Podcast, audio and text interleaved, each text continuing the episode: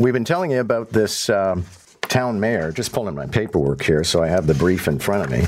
Uh, this town mayor who says that she's unable to afford to buy a home in the town of which she is mayor. She joins us right now. Wilmot Township Mayor Natasha Salonen. It's nice to have you. Good morning. Good morning. Thank you so much for having me, John. It's nice Here's, to be here. here's your job to represent for a moment. Can, what can you tell us about Wilmot Township? Wilmot Township, I would say, is the best place to be in Canada. Um, we're a beautiful countryside community uh, just outside of Waterloo Region. Well, I guess we're part of it, but we're one of our rural townships, and we have some thriving economic development that's taking place. And honestly, it's a place I was born and raised, and it's a community that I love. But you can't afford to buy a house there. No, but it's not just me. I mean, I'm one of the youngest mayors in Canadian history. I'm 28. And we're talking about not just myself, but a whole group of young professionals and hardworking families who can't access the housing market across Canada. Yeah, and so much in talking about how expensive real estate is in Toronto, people said, "Well, you know, I'm going to leave Toronto. I'm going to go to another area, and you know, real estate's affordable there." But apparently not. no, and certainly during COVID, we saw a lot of people leave the city and come out um, to Waterloo Region. Is that and, part of the problem then?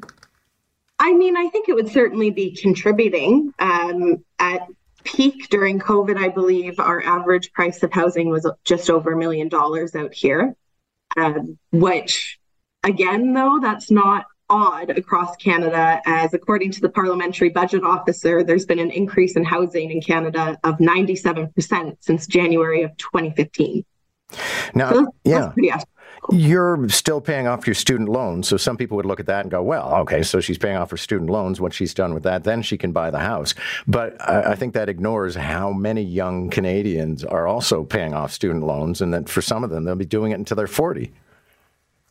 Yeah, I mean, certainly I am paying off my student loans. I'm fortunate that I did not need to finance most of my education, but um, yeah, it's true. As you said, there are so many people paying off student debt.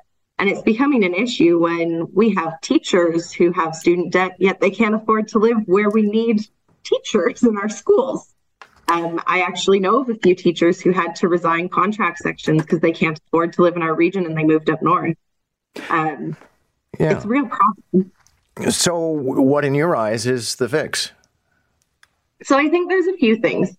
The biggest thing I would say is we need a national level discussion going on. I know there's been lots of discussion about if it is a federal issue or not.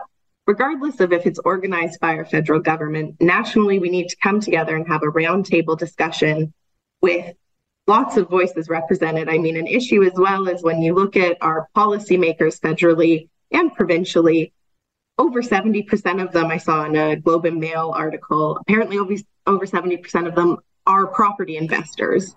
So, I mean, there's a bit of conflict of interest. Plus, there just isn't my generation being represented for the most part.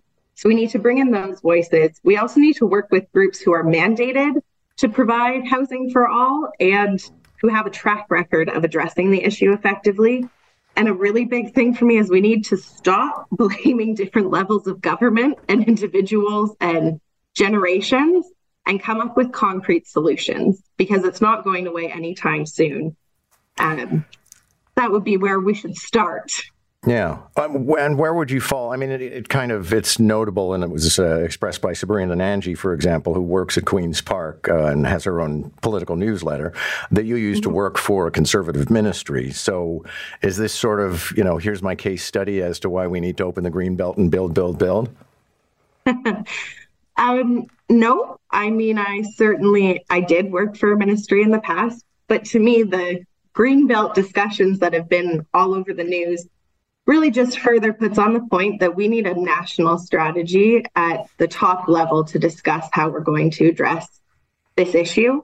Um, again, Canada's bringing in 500,000 new residents annually, plus it saw a 30% increase to our international students over a year. So we're now bringing in over 800,000 international students in terms of land use and what needs to be open, I'm going to leave that for a different level of government to talk about and not make comment because really we need to be talking about nationally how can we come together on this strategy, not just one level of government making their own decisions. All right. Well, it sounds like you got the right attitude as a mayor. Thanks for this.